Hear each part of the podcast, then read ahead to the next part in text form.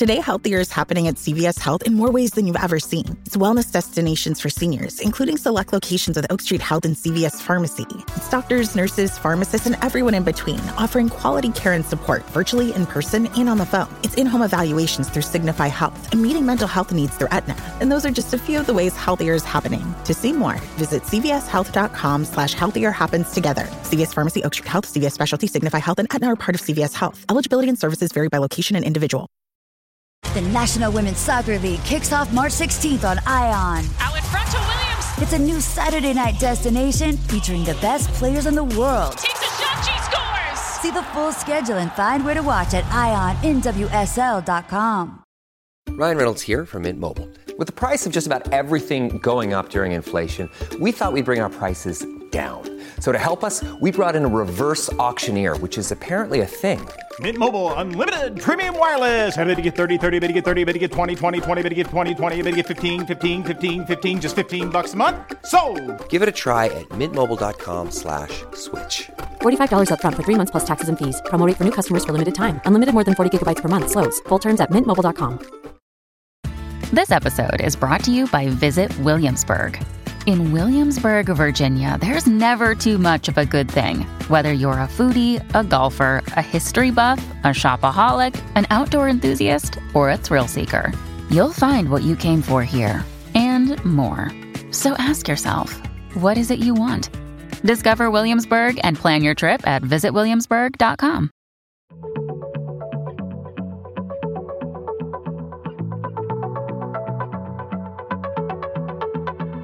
Hello and welcome to Radio Astronomy, the podcast from the makers of BBC Sky at Night magazine. You can subscribe to the print edition of the magazine by visiting skyatnightmagazine.com or to our digital edition by visiting iTunes or Google Play.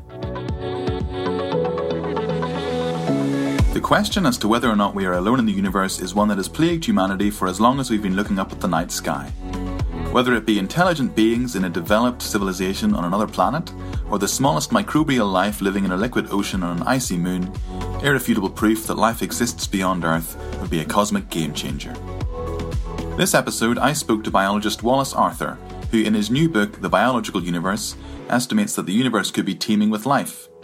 I got the chance to ask Wallace why he believes this is the case and what it would mean for our species.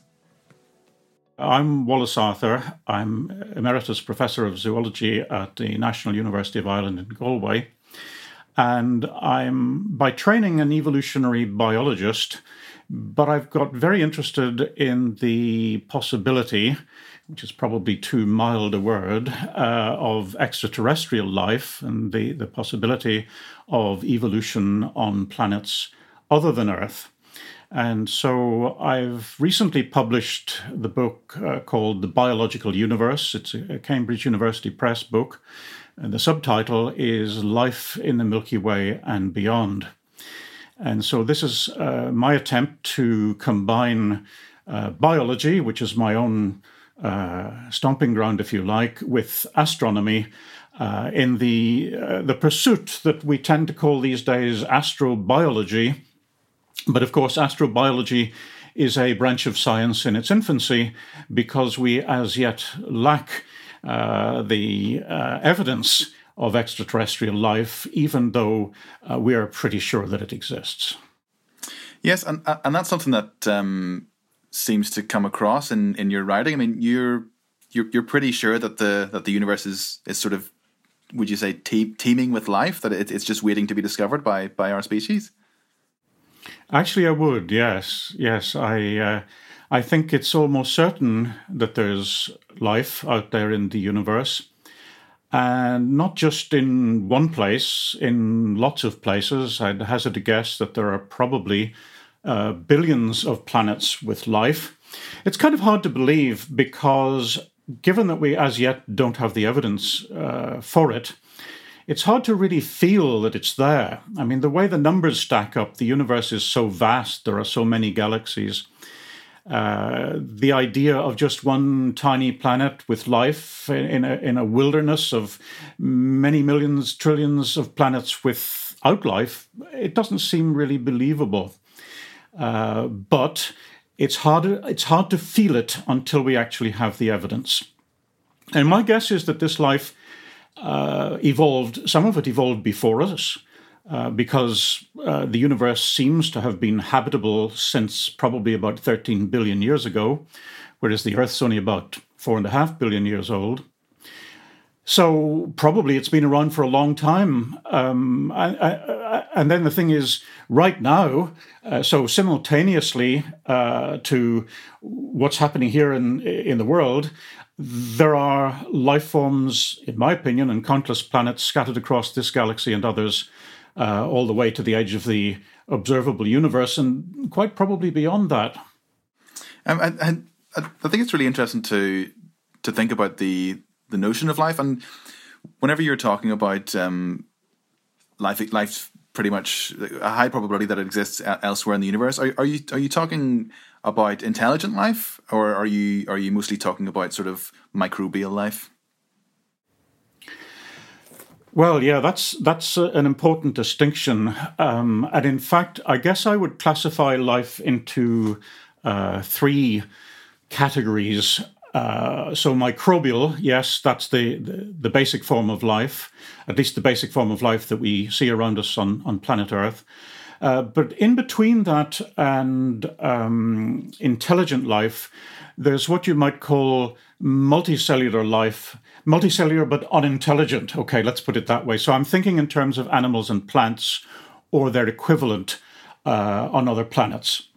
I mean, there was a book produced, it's now a couple of decades old, but quite a famous book called Rare Earth. And their idea was that microbial life might be very common, uh, but more complex life would be uh, exceedingly rare. Now, I happen to disagree with them. I think probably everyone reckons that uh, complex life will be less common than microbial, and intelligent life will be less common again than ordinary animal or plant life. But that doesn't mean that the that the higher categories, if you like to call them that, are vanishingly rare. And so I would be surprised if, uh, for example, there are not at least a trillion intelligent civilizations in the universe right now. But that might mean that there's only one in the Milky Way galaxy whereas almost certainly our galaxy cont- contains many, many planets with microbial life. So th- there's a definite sort of pecking order in the commonness of these three types of life. If you like, the, the, the higher a level of life you're looking for, uh, the less common it's likely to be. Uh, but still, in numbers terms, very common. So you can be you can be rare as a fraction, but still extremely common as a number, if you see what I mean. Because a small fraction of a trillion planets is still a very large number. I think you're um, what you're talking about and. Um, your, your, your, sort of analysis of the, of the search for life it's it's very it's very optimistic um where does that uh, optimism come from like what have you kind of based your your your uh, theory on? Uh, I suppose part of it is just the scale of the universe. Uh, part of it is the concept of the habitable zone, which we now know quite a lot about. And uh, having discovered now between four and 5,000 exoplanets, whereas 30 years ago we didn't know of any, we know that a fair fraction of those orbit within the habitable zone.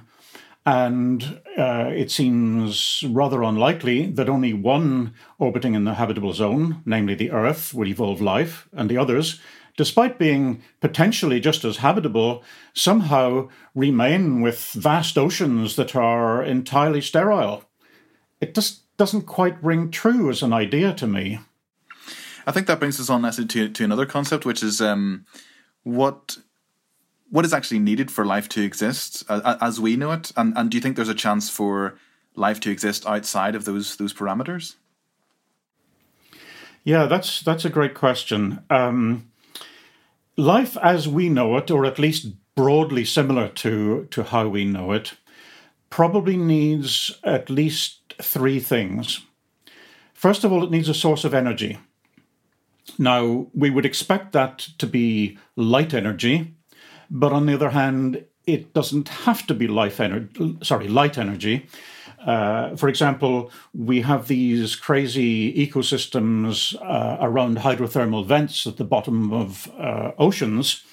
And those are more or less light free systems, and uh, those life forms uh, make a living out of chemosynthesis rather than photosynthesis.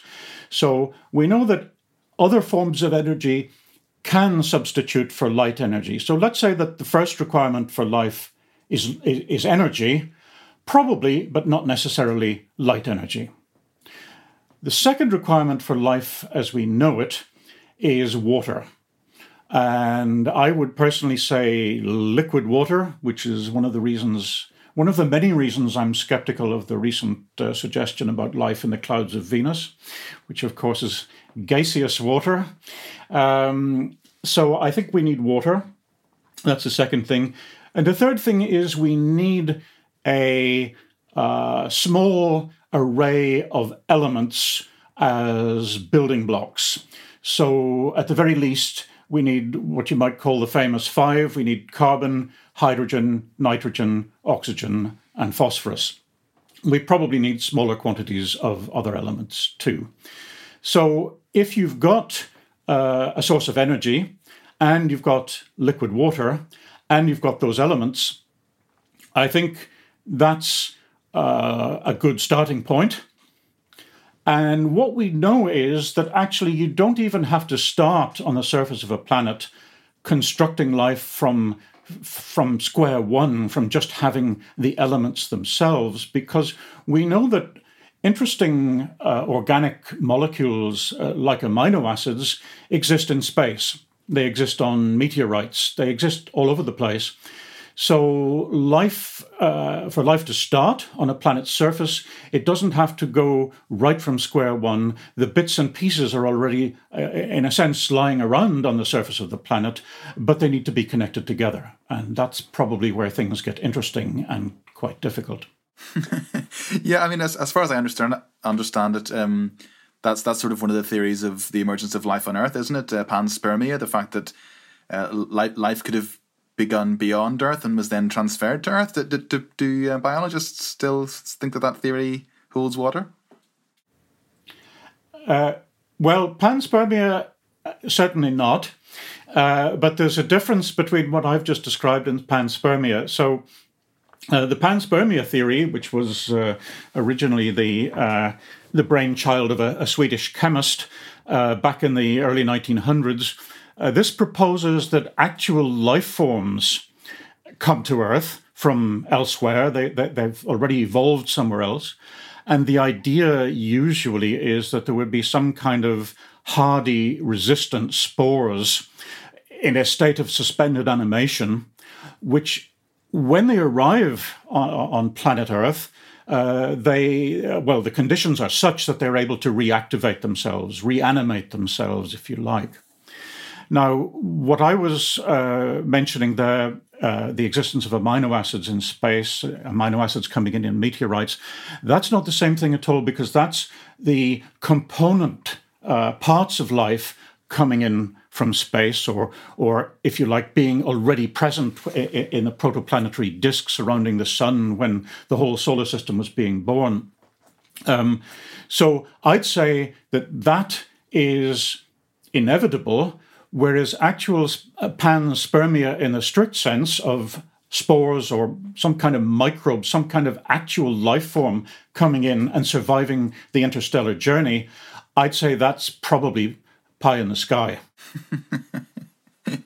I think it's really interesting also when you're talking about um, sort of the the inevitability of life, and um, it's one of the things I always think about when you consider um, Earth because obviously Earth, as we know it, is the only place that we know life to exist. So, so, so we kind of look at it as this um, um, really sort of ideal conditions for life to to emerge. But I, I think when you think about it even deeper, you can you can sort of say Earth might well have existed and, and been in, and, and had these um, amiable conditions for life, but life might not ever have have emerged. Do, do, do you think it was inevitable that, that life would emerge on Earth, or could could those conditions exist without life ever actually taking hold? eBay Motors is here for the ride. With over 122 million parts for your number one ride or die, you can make sure your ride stays running smoothly. Brake kits, LED headlights, bumpers, whatever your baby needs, eBay Motors has it. And with eBay Guaranteed Fit, It's guaranteed to fit your ride the first time, every time. Plus, at these prices, you're burning rubber, not cash. Keep your ride or die alive at ebaymotors.com. Eligible items only, exclusions apply. Spring is a time of renewal, so why not refresh your home with a little help from Blinds.com? Blinds.com invented a better way to shop for custom window treatments. There's no pushy salespeople in your home or inflated showroom prices. Free samples, free shipping, and our 100% satisfaction guarantee can put the spring back into your step and into your home too. Shop Blinds.com now and save 40% site wide. 40% off at Blinds.com. Rules and restrictions may apply. First, the bad news. SAP Business AI won't help you generate cubist versions of your family's holiday photos. But it will help you understand which supplier is best to help you roll out your plant based packaging in Southeast Asia, or identify the training your junior project manager needs to rise up the ranks, and automate repetitive tasks while you focus on big innovations. So you can be ready for the next opportunity. Revolutionary technology, real world results. That's SAP Business AI. I think that's probably the best question of the lot, which also means it's the hardest to answer. um, so, uh, yes, you can imagine a hundred Earths, a hundred quasi replicates of our planet, all basking in the habitable zone, all with the right elements, or with liquid water. Now, uh, given enough time, do they all end up evolving life? Or is it some real fluke event that happened just in one place, just on Earth? Uh, for example, maybe a bolt of lightning strikes some highly improbable collection of amino acids and other organic chemicals um, sitting in a little pool somewhere on the planet's surface. And if all manner of conditions hadn't been exactly as they were, uh, that bolt of lightning would never have struck that particular assemblage of molecules and life would never have begun. Uh, you could call that, if you like, the, the improbable origin of life hypothesis. I don't believe that for a minute, but on the other hand, I'd be hard put to give you an explanation of why I tend to favor the opposing hypothesis, which you could call the probable life hypothesis, which is that um, given the right conditions, on again, we could think of a hundred quasi replicates of planet Earth, I think it would evolve on all of them, given enough time. And I mean, I suppose one way to think about it is that the surface of a planet is like a mosaic of lots and lots of patches, many of which are not suitable for the origin of life, but many of which are. And all life has to do is originate on one of them, and then, given life's capability of spreading, it can just go across the whole planet. So, in the book, I call this the mosaic hypothesis, and I think uh, it's one way of um, picturing uh, what's happening on on, on the uh, planet's surface in the early days when there when there are organic molecules and there's a possibility of evolving life. Uh, but yeah, it's a really difficult question. Just um, sort of staying relatively close to home in cosmic terms. Um, do you do you hold out much hope for finding for, for um, our species finding life elsewhere in the solar system? I know there's like a lot of searches um, in the kind of subsurface oceans of icy moons like Enceladus and Europa. Do, do you think that those are good places to search? Do you, do you hold out much hope? Well, I hate to say it, but although I'm uh, an optimist, as you've mentioned, uh, in relation to extraterrestrial life in general, and and not just in general, but in our home galaxy, the Milky Way. Um, in terms of life in our solar system, including on those icy moons that you mentioned, I'm actually something of a pessimist. So there's a bit of a contrast here. Um, I suspect, I, I quite strongly suspect, that there is no life in our solar system beyond the life on Earth. However, having said that, I think it's worth looking and if I were to look anywhere, I think it is indeed in the subsurface oceans of those two moons that you mention, Enceladus and Europa, that I would look. And so um, in terms of future missions by NASA or ESA or other uh, space organizations, I'd say if we can send a probe out there, and if in some places the ice might be thin enough to drill through and take samples of the water that we know is underneath, well, that would be absolutely fascinating to see uh, what the results of analysis of those samples were. I still have the sneaking suspicion that it would be a negative answer, but I'd still love to see it done. Mm.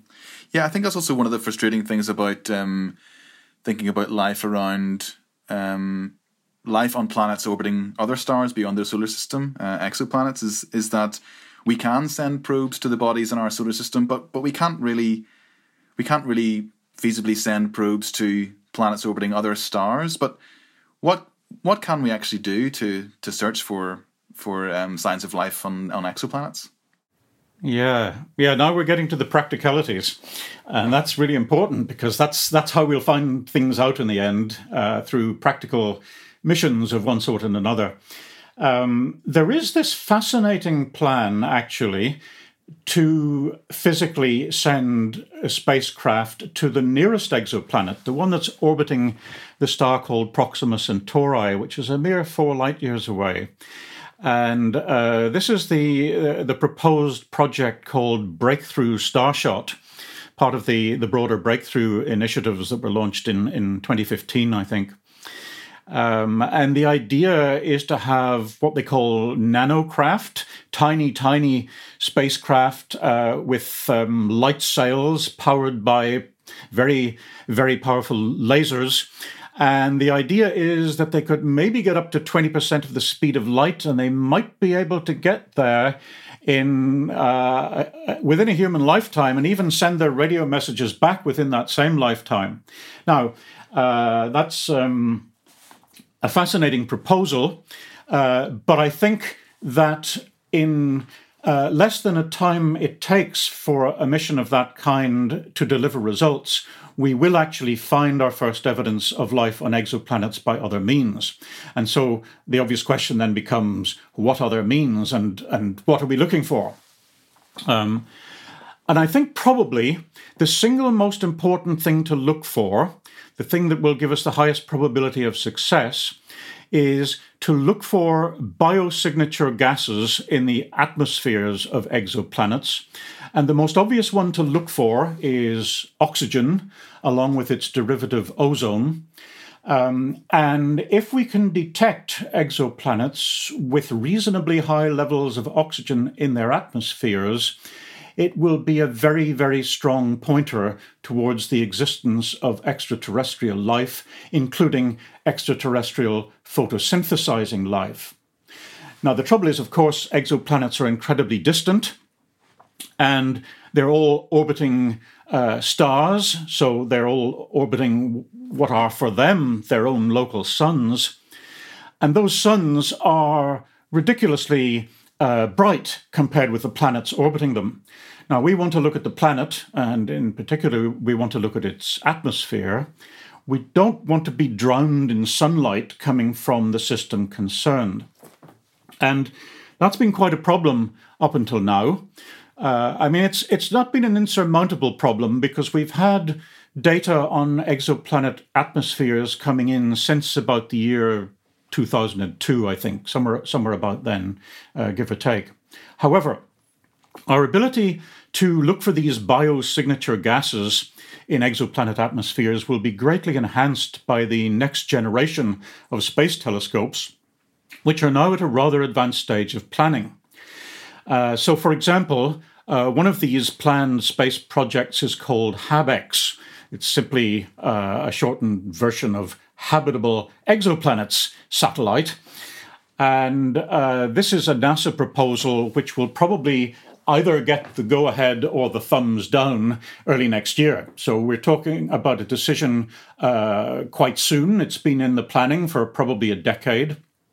Um, this and others, uh, others uh, of the same next generation of space telescopes, others like it. There's another one called LUVOIR. Um, they operate on a different principle to the space telescopes we've had up there until now. So, for example, uh, the Kepler Space Telescope has been our most successful exoplanet hunting uh, device to date. And we also now have the TESS uh, replacement of Kepler up there. But the new uh, space telescopes are designed uh, in a different way, and they're designed very cleverly to block out the starlight and look directly at the planet. Now, that's great because uh, you're not talking about the planet's own light being drowned in, in light coming from a nearby star. But on, on, the other hand, it carries with it its own difficulties because, of course, planets uh, are not sources of visible light. They are, however, sources of infrared radiation, and that's actually what we're going to be concentrating on. So these uh, new space telescopes will be able to uh, conduct uh, spectrographic analyses across from the visible spectrum right through a lot of the infrared, and they'll be able to detect uh, the telltale uh, bands which are uh, caused by the presence of oxygen in the atmosphere. Once these uh, new generation space telescopes get up and running, even one of them, for example, I mean, there's there's several on the drawing boards, but even if one of them gets up and running, uh, then I think it's going to be uh, a relatively short time in terms of a relatively short number of years uh, until we detect uh, an exoplanet with a high level of oxygen. And that's going to be the most exciting exoplanet finding yet uh, on top of a lot which were in themselves exciting. I mean, you can say, okay, the first proper exoplanet was probably 1995. The first Earth like exoplanet, the one called Kepler 186f, was found uh, in 2014, if I'm remembering correctly.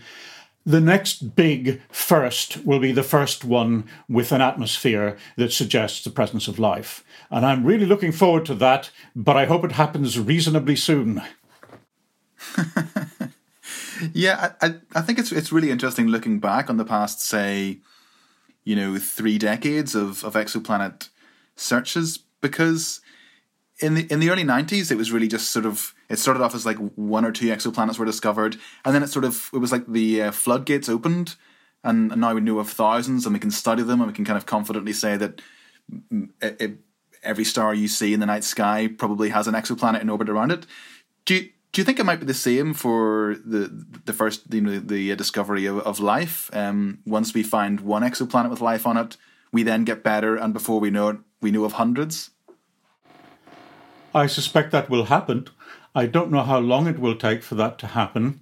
Um, if you if, if you want to think in terms of what we might expect to find in terms of planets with life, among the exoplanets we know so far, then uh, let's just go through a few numbers. We, we know of between four and 5,000 exoplanets.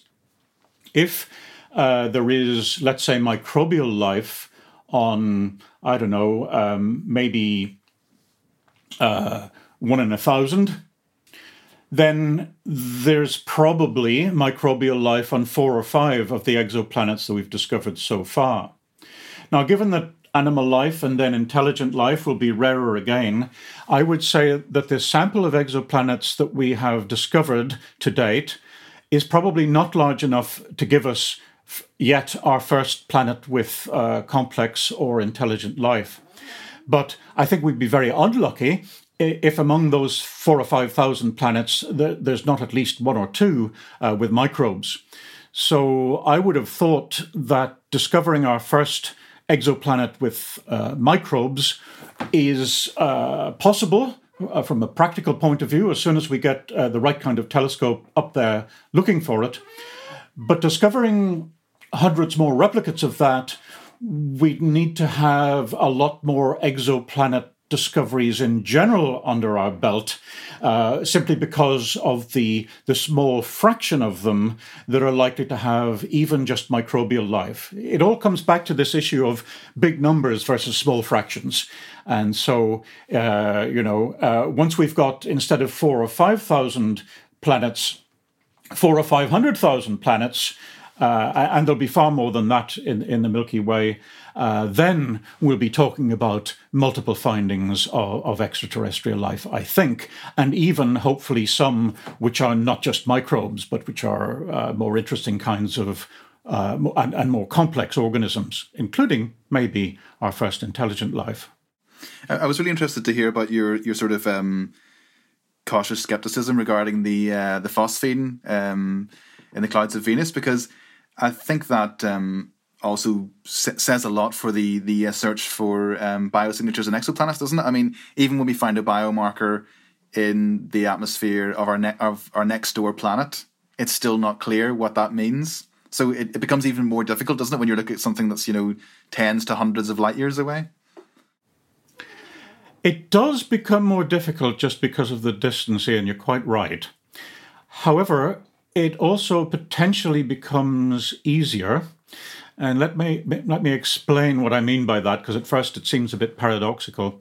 But the thing is that if there's photosynthetic life on a, a distant exoplanet, it's quite possible that the amount of oxygen in the atmosphere could be similar to what it is here, 20%, or uh, for example, it could be similar to what it was on Earth a billion or two billion years ago, which was a few percent, not as high as 20, but still a significant amount.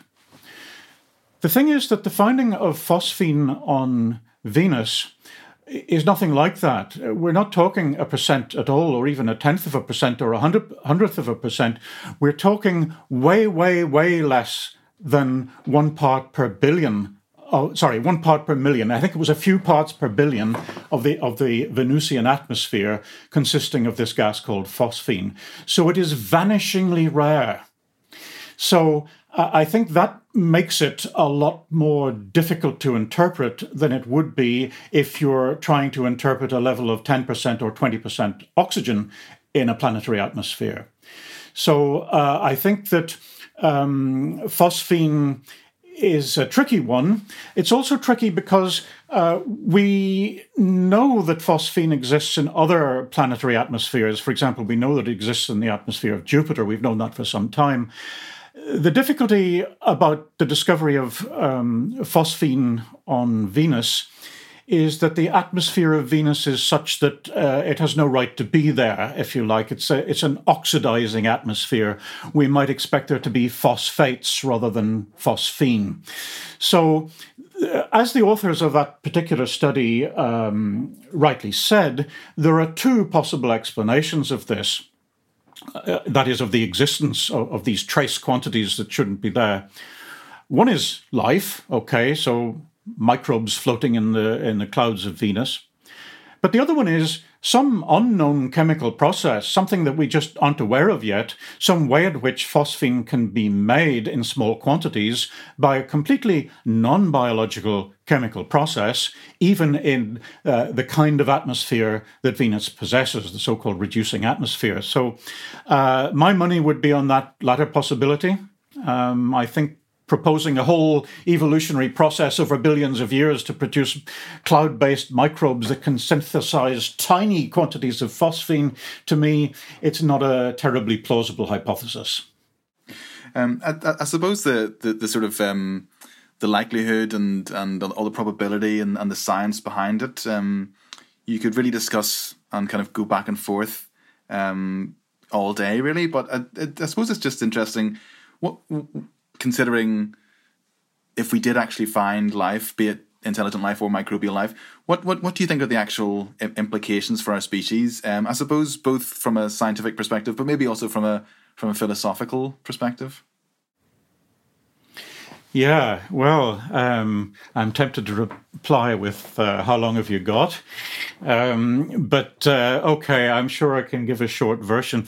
I mean, obviously, the most, uh, the, the greatest impact both scientifically and philosophically, would come from discovery of uh, intelligent life. And that's something that's probably more likely to come through transmission of radio signals than through uh, analysis of exoplanet atmospheres, as, as, we've been discussing up till now. Um, I think scientifically, if we discovered extraterrestrial uh, intelligent life, one thing that would fascinate me would be the possibility of speeding up our scientific understanding of the universe. At the moment, we're absolutely stuck on certain key issues. Uh, for example, I could mention uh, the notorious dark matter and dark energy, completely different from each other, completely inscrutable in both cases. Um, I would love to hear what a more advanced civilization has made of such things. I think uh, uh, we would have much to learn. Now, of course, you could argue that if the intelligent uh, extraterrestrials are not friendly, we might also have much to fear. Uh, so there's that side of it too. But um, with a bit of luck, they might be uh, keener on uh, education than on hostilities, especially given the distances involved, which means communication works okay, but physical visits and taking over uh, uh, our planet is probably not going to actually work in practice. Um, so, yeah, so from a scientific point of view, I would just love to see our own scientific uh, knowledge enhanced, uh, perhaps exponentially, uh, in a way that could take centuries uh, to, to achieve. Uh, without such help. Now, you might say that's cheating, but I don't know about that. I think learning from others is is something that we do, and why not learn from uh, um, extraterrestrial others as well as terrestrial ones? So, I mean, yes, uh, but the broader part of your question is philosophically.